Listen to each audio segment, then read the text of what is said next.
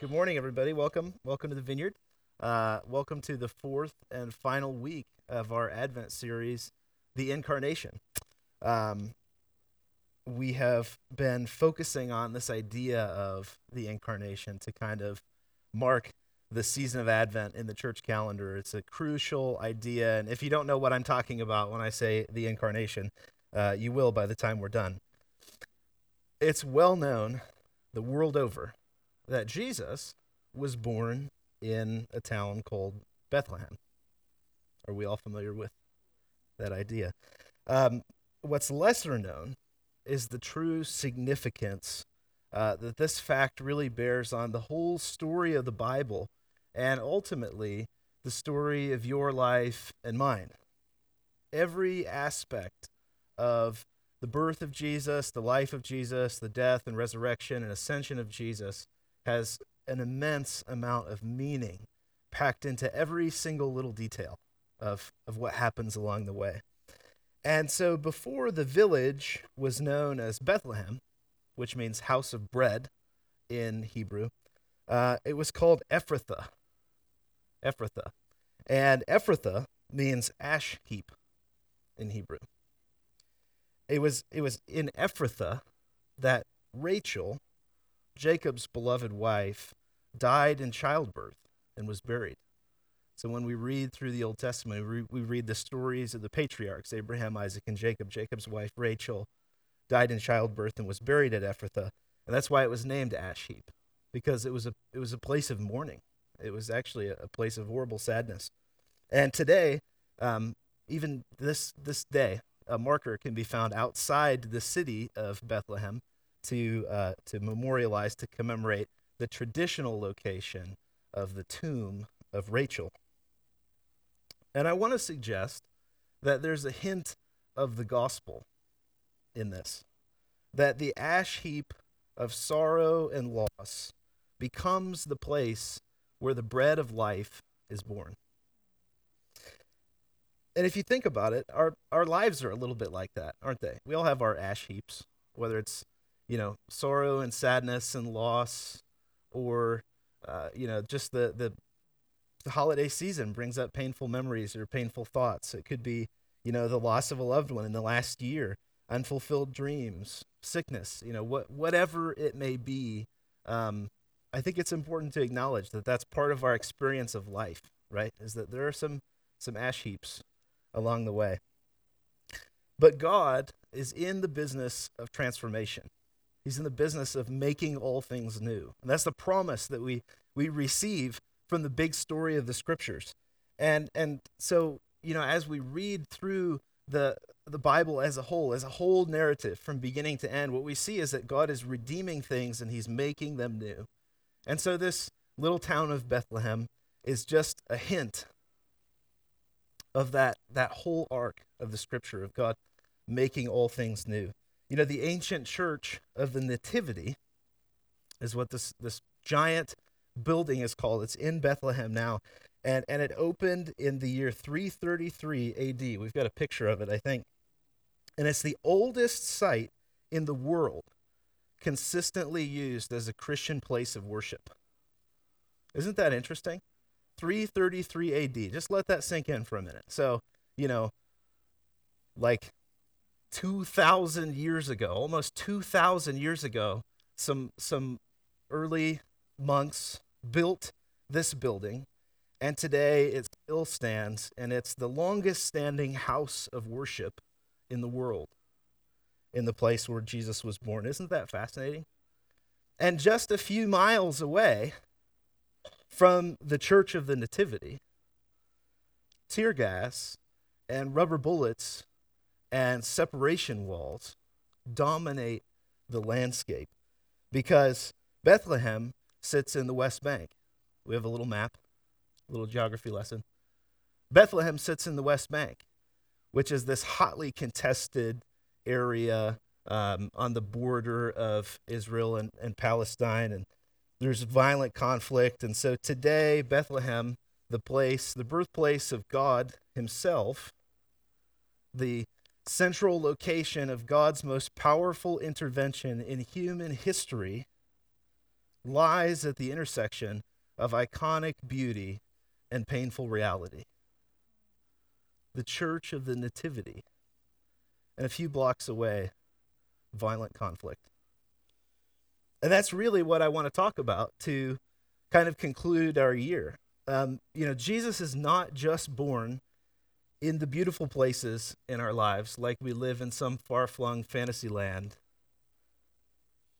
Jesus is born in the war-torn places of our lives and of our hearts. And that's a hopeful thought.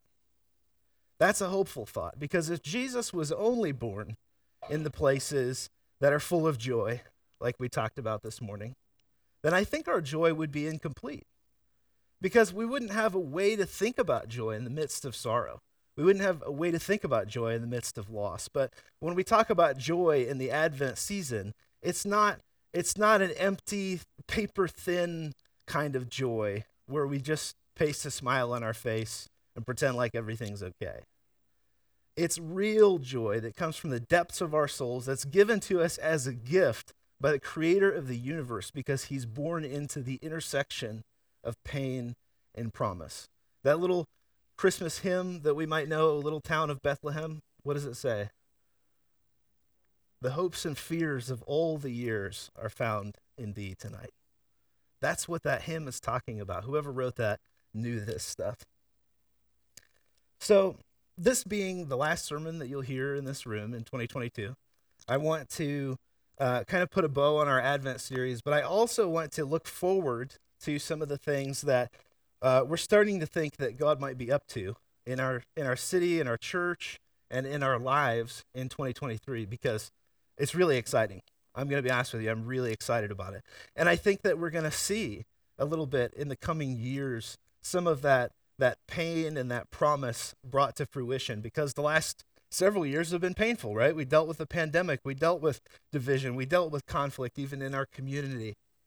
But in the coming years, I think God has some massive promises for us related to really his goodness and just how he wants to call people to himself and how he wants to form this community into the kind of community that's really powerfully calling people to Jesus in our city.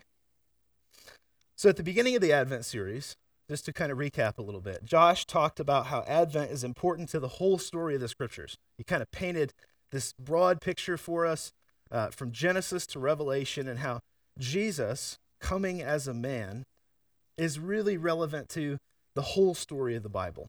It's the most important thing that makes this whole faith thing work, that God decided to come to earth as a human being.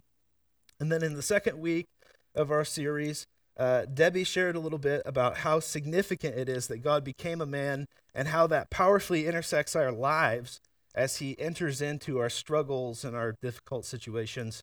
And last week, John shed some light on what the birth of Jesus means about our identity as followers of him.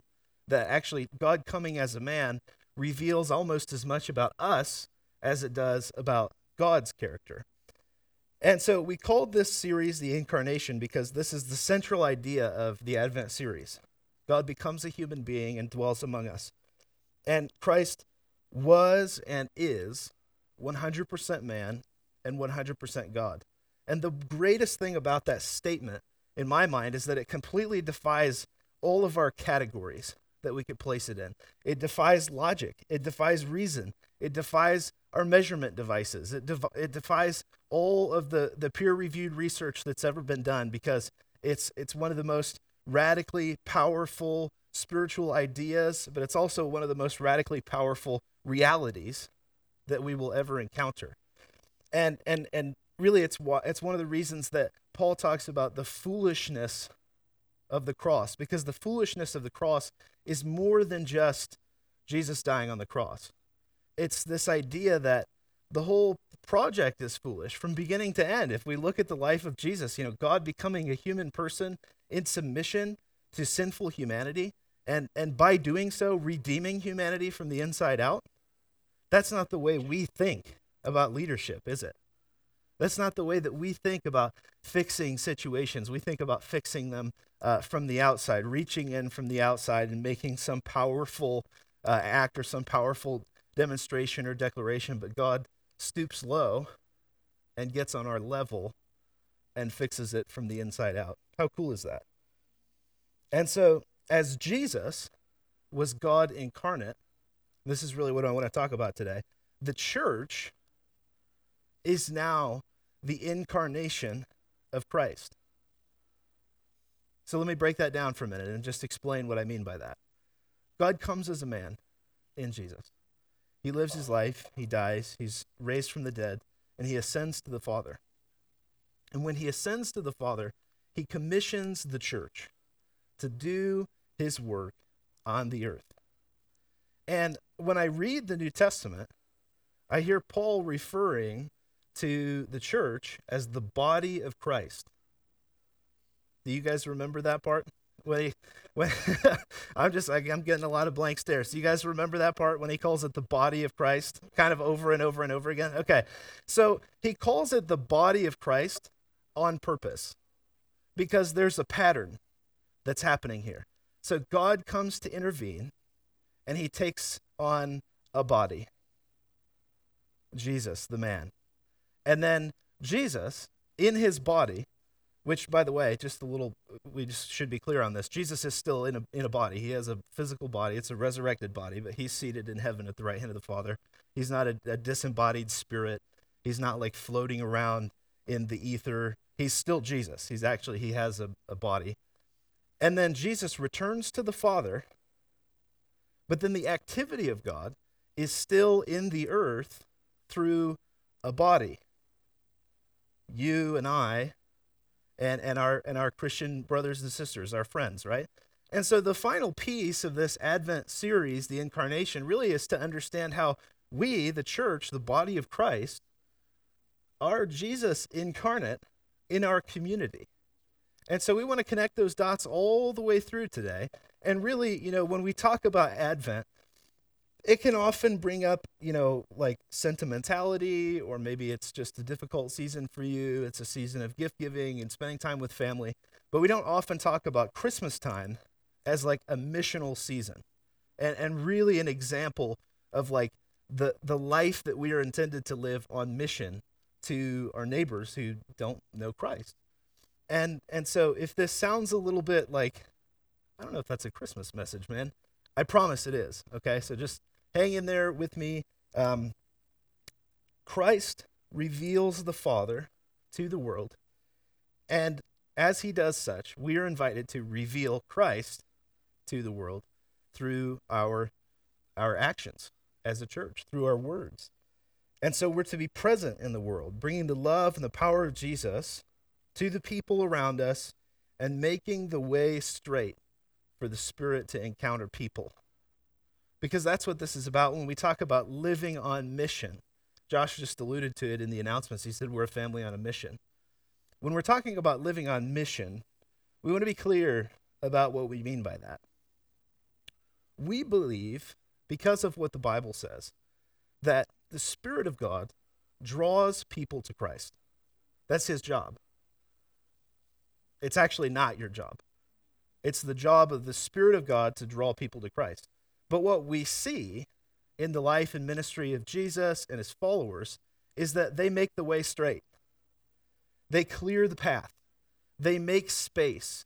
They're hospitable. They say the right words. They create the right atmosphere for the Spirit to draw people to Christ. And so when we say that we're a family on a mission, when we say we want to be a missional community, our mission is to make the way straight for the Spirit to encounter people and really woo them to the beauty of Jesus. And so that's hopefully what we're doing here in this room. That's hopefully what we're doing with our outreaches. That's what we're doing, when we gather in our homes, is we're making the way straight for the Spirit to encounter folks. So I want to turn our attention to the scriptures. Specifically the prophet Micah. So the prophet Micah is really interesting. I don't know how much you all know about Micah, but Micah is a fascinating figure in the history of Israel. So Micah and the prophet Isaiah actually lived at the same time. So they would have known one another. There's not really any way to you know, when you're reading your Bible and it's sort of in this order, like you don't see their stories overlap quite as much as they actually do, but they were contemporaries. They would have known each other. And when Micah was active as a prophet, Israel was in this period of time where they were unfaithful to God. They're worshiping idols. You know, they're not keeping the festivals. They're not, certainly not, you know, keeping the law, reading the law, meditating on it, right? And so Micah's prophetic writing contains pronouncements of judgment against Israel, but it also contains some of the most interesting foreshadowing of Christ. And so that's why we're talking about it today. We're going to connect Micah into our story. So the book of Micah contains several major movements that kind of work in cycles. So I think there are 9 chapters in Micah. Someone with a Bible can correct me, but I think there are 9 chapters in Micah. In the first couple of chapters, what Micah's doing is he's pronouncing judgment against Israel. He's saying, look, you know, you've been unfaithful, you've worshipped idols, you've been far from God, you're not keeping his law. And so the Assyrians, this other kingdom that was close to them, they're going to come in and they're going to attack Israel. But then at the end of this first movement, at the end of this first pronouncement of judgment, Micah devotes nearly a chapter to unpacking some of the promises of God for Israel, because he's basically saying, look, this is not the end of the story. You've been unfaithful, yes, and that's a problem, yes, but God is going to work through your unfaithfulness to redeem it. And then he does the same thing again. There's another cycle of, you know, he's prophesying against Israel. He's saying, you've been unfaithful, you've worshipped idols, so on and so forth. It's the same thing. And then there's a beautiful promise that comes at the end of that. And then this cycle kind of comes to a climax in chapter 5. And Micah prophesies the birth of Christ in chapter 5. So we're going to read a little bit from there. Micah chapter 5, verses 2-4. It says, "But you, O Bethlehem of Ephrathah," there it is, "who are one of the little clans of Judah, from you shall come forth for me one who is to rule in Israel, whose origin is from of old, from ancient days. Therefore he shall give them up until the time when she who is in labor has brought forth. Then the rest of his kindred shall return to the people of Israel." Now let's just pause there for a second.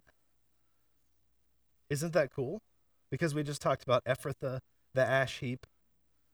Rachel dies in childbirth, and so now Micah is prophesying that this place where Rachel died in childbirth will give birth to the one who's going to redeem the world. How good is that? And we miss that if we don't know that little bit of context, right? But now there's some language in there that we would ordinarily read and go, what does that mean? And now we know. Now we know what it means. So he goes on, and it says, "And he shall stand and feed his flock in the strength of the Lord, in the majesty of the name of the Lord his God, and they shall live secure, for now he shall be great to the ends of the earth, and he shall be the one of peace."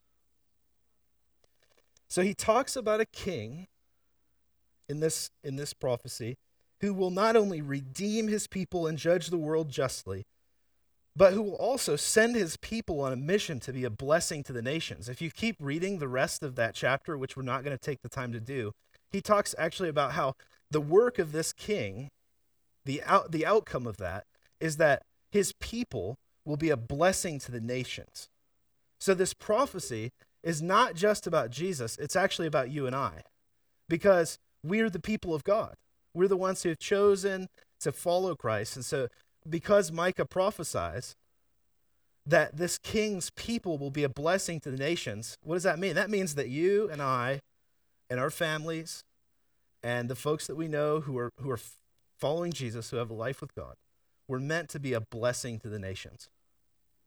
Now, this takes things to a whole nother level, because often at Christmas time, we're thinking about things in terms of, you know, our own personal, individual spirituality.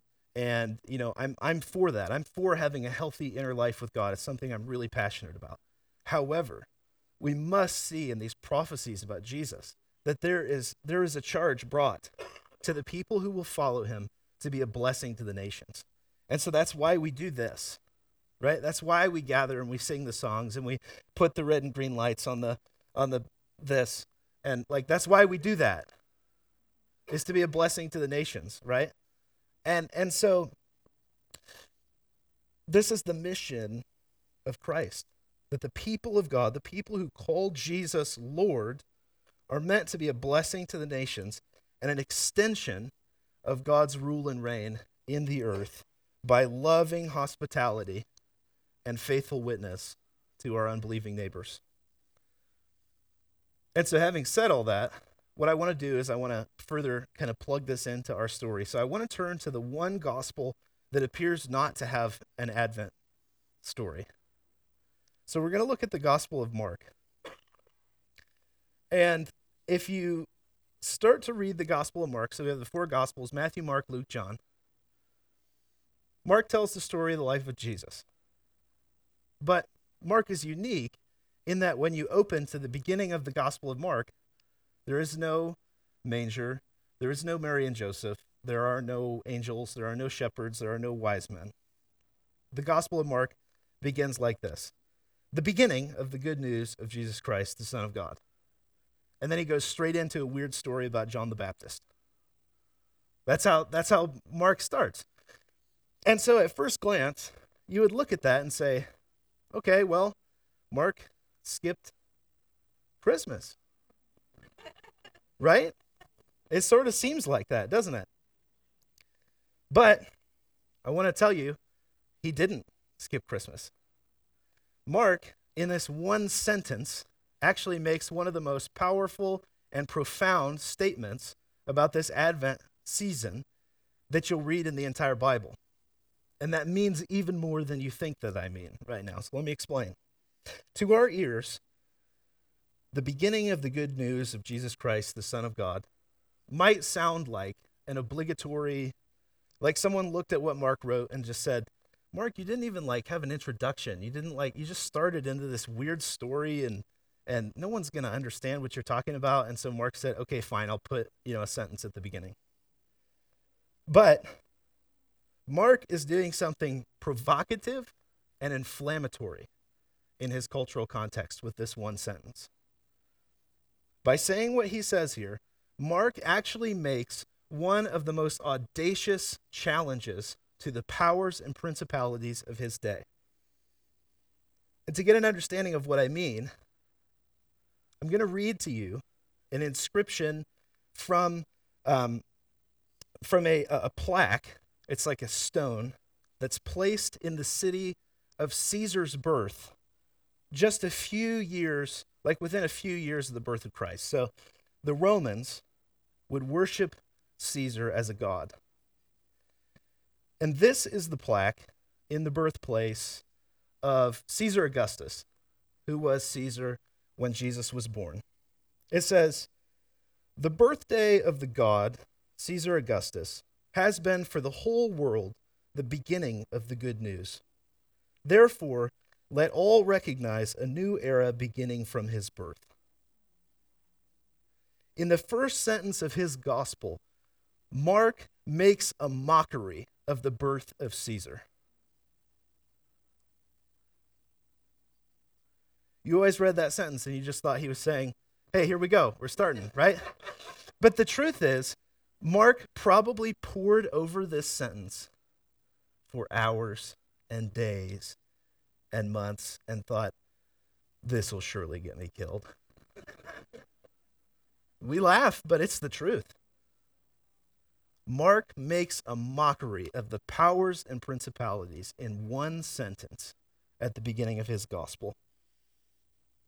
He makes a direct challenge to Caesar, to the Senate, and to all the powers and principalities of the Roman Empire that crucified Christ. And he does it in the format of the imperial decrees that were common in the world that the church was taking shape in. So for you and I, this would be like if I wrote a book about Jesus and I opened with a parody of the precise language that the United States Congress uses when they draft a bill. That's actually what this is doing. And so Mark introduces the gospel by saying this is the beginning of the real gospel. Jesus is king. You've been told that the gospel, the good news, is that Caesar is king. And I'm here to tell you that Jesus is king. And so instead of the gospel of the idols that you worship, the true Son of God, not the counterfeit God that you worship in political, the political powers of the day, Jesus is king. And so Mark doesn't begin his gospel with this benign meditation on, personal, individual spirituality. He said, Jesus has come to reign over this whole earth once and for all. And that bears meaning for you and for me and for our kids and for our friends, for our parents, for our neighbors who don't believe. This is Mark coming right out and saying, Jesus is king of the world. Jesus is king is the climax of the gospel. There's a really wonderful theologian. His name's Matthew Bates, and he's somebody that the Vineyard has been kind of engaging on like a movement-wide level. And he's written a few excellent books. One of them is called The Gospel Precisely. And then you're supposed to be writing this down. One of them is called The Gospel Precisely. And then the other one that's coming out this spring is called Why the Gospel. And Matthew Bates has been doing some awesome work just kind of about how we've actually gotten our gospel a little bit inside out. Because what we've been saying in the church in the West for the last 200 years or so is Jesus is Savior. So accept Jesus as Savior, and then all these benefits will come flowing into your life, and also Jesus is King. But the gospel that the gospel writers bring us is Jesus is King. And if you bow down and acknowledge Jesus as King, he will save you, and all these other benefits will flow into your life. Do you hear the slight difference there? And so, what I'm finding is that as I read the New Testament and I talk with folks, this is the missing piece. That if Jesus is risen from the dead, if he is king, he gets to tell you what your body is for. He gets to tell you what your money does. He gets to tell you about relationships. Jesus actually gets to be the one that gets all of your allegiance over and above and instead of the powers of this age. He is king. He gets all of our allegiance, not parts. Not if he'll bow down to the idols with us. Not if he'll help us with our project. Not if, this, that, and the other. And this is important for us to get because sometimes when we come to faith in Jesus, when we start to have a life with God and we get to know him, we try to do like a little bargaining maneuver. Have any of you ever done this? I've done this. Just show of hands, I'm curious. God, if you this, I will that. Yeah? Have you heard that before? That actually doesn't work in the Jesus is King model. In the Jesus is King model, we say, Jesus, I will worship you, and you get to do whatever you want. And the good news is that he is the only wise king. The good news is that when we make that kind of a commitment to him, he's careful with it. He's actually far more trustworthy than any other leader that you've ever followed. He's far more trustworthy than your parents. He's far more trustworthy than your boss. He's far more trustworthy than any pastor you've ever followed or listened to, including me. Way, way, way more trustworthy than me. And so, does he get all of our loyalty and allegiance? Because if the answer is, maybe it depends, if we put qualifiers on that, then we missed it. And so if we turn back and we look at the Christmas story, that's why the Advent message is so scandalous. That's why this story is foolish. Like I said at the beginning, the God of the universe comes to us in the form of a vulnerable human baby and asks for this kind of loyalty. because you realize that Jesus was not less God in the damp, dirty cave born to refugees than he was on the cross, or than he is enthroned at the right hand of the Father right now. That's what we mean when we say Jesus is 100% man and 100% God, is that Jesus is 100% God all the way through. And he's 100% human all the way through. And so this takes faith. This takes faith to worship the infant human Jesus. Like, those of you who have had children, I'm pretty fresh off the experience of caring for an infant. I'm not ready to worship the infant. Like, I'm being completely honest with you. Jesus, as the infant baby born in a cave, is the one worthy of our worship. And so as human beings, we look for strong, powerful leaders with strong, powerful rhetoric. We want someone who will kill for us, not die for us. And that's why the people of Jesus' day expected a warrior king. And that's why they didn't see it when it happened. And in the age we're living in, if you and I aren't careful, we'll demand the same thing. We've got to be watchful. We've got to be watchful that we're as ready to worship the infant baby Jesus in the manger as we are to worship the powerful Jesus ascended and seated at the right hand of the Father. The Advent season should be a humbling season for our faith. It should be a humbling season for our theology, because the leadership of the God we worship is most put on display in the way that he arrives to us. One of my favorite artists, John Mark McMillan, says it like this in a Christmas song that he wrote a few years back. He said, "We thought you'd come with a crown of gold, a string of pearls, and a cashmere robe. We thought you'd clench an iron fist and rain like fire on politics. But without a sword, no armored guard, common born in mother's arms, the government now rests upon the shoulders of this baby son." Giving all of our affection and loyalty to Christ is where having a life with God begins. And as we press into being missional in 2023, as we use that language, we all need to be clear about what we mean by that. It's not a new kind of striving. It's not a stirring up, new activity and new ideas and new whatever from within us. It's having the ability to sit with this Jesus that we meet in the Advent season and trust that he is the only wise king. So if you're hearing me say these words and you don't currently have a life with God, I want to give you an opportunity to respond in a little bit. And so I want you to just be primed for that.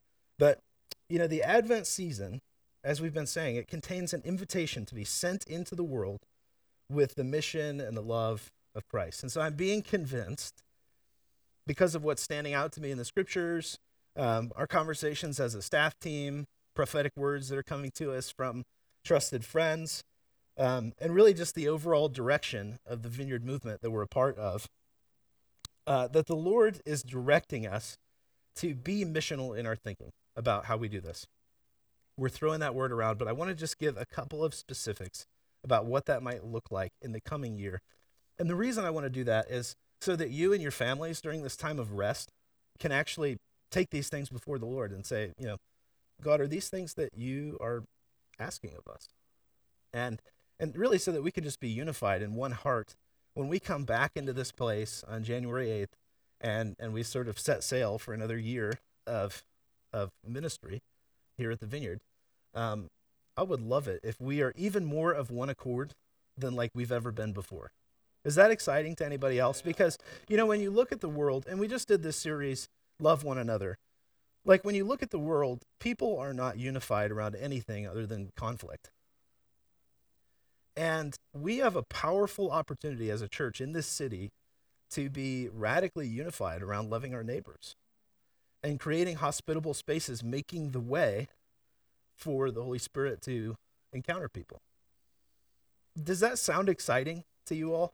I mean, because as I think about that, it fills me with hope.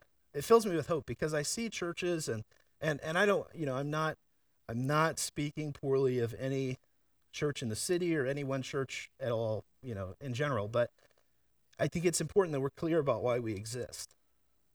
And we don't exist for entertainment purposes.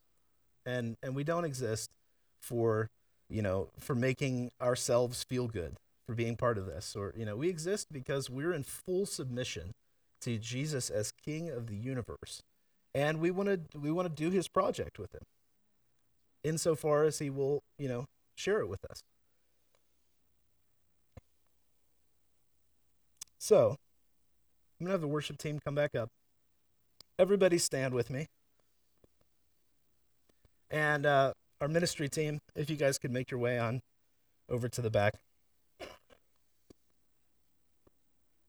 You know, if you're in this room or you're on the stream and you heard this morning and you have not made the decision to just make a wholesale commitment to, you know, Jesus, you are the King of my life. I trust you with every aspect of my life, and you can run it better than I can. If you've never said that, if you've never prayed a prayer like that, we would love to invite you to do so. If you feel the Holy Spirit tugging on your heart right now as I speak and you think, you know what, that might be a good idea, then these folks would love to pray for you here in the back. So you can feel free to make your way back there now. And for the rest of us, we're going to conclude the message with communion today, because communion makes our hearts tender to God, and it makes our hearts tender to our confession together that he is the King. It's a reminder of his life, his death, his resurrection, the bread of life, born in Bethlehem. And so we do this because of Jesus' compassion for us, because of God's compassion for the world that he came to save. And so the broken bread and the blood poured out are literal expressions of co-suffering love. And so to everyone who confesses Jesus is Lord, this table is open. And so eat the bread and remember the body of Christ, broken in submission to sinful humanity, so that we might come to the knowledge of him. And drink, remembering the blood of the new covenant shed that invites us into the forgiveness of God.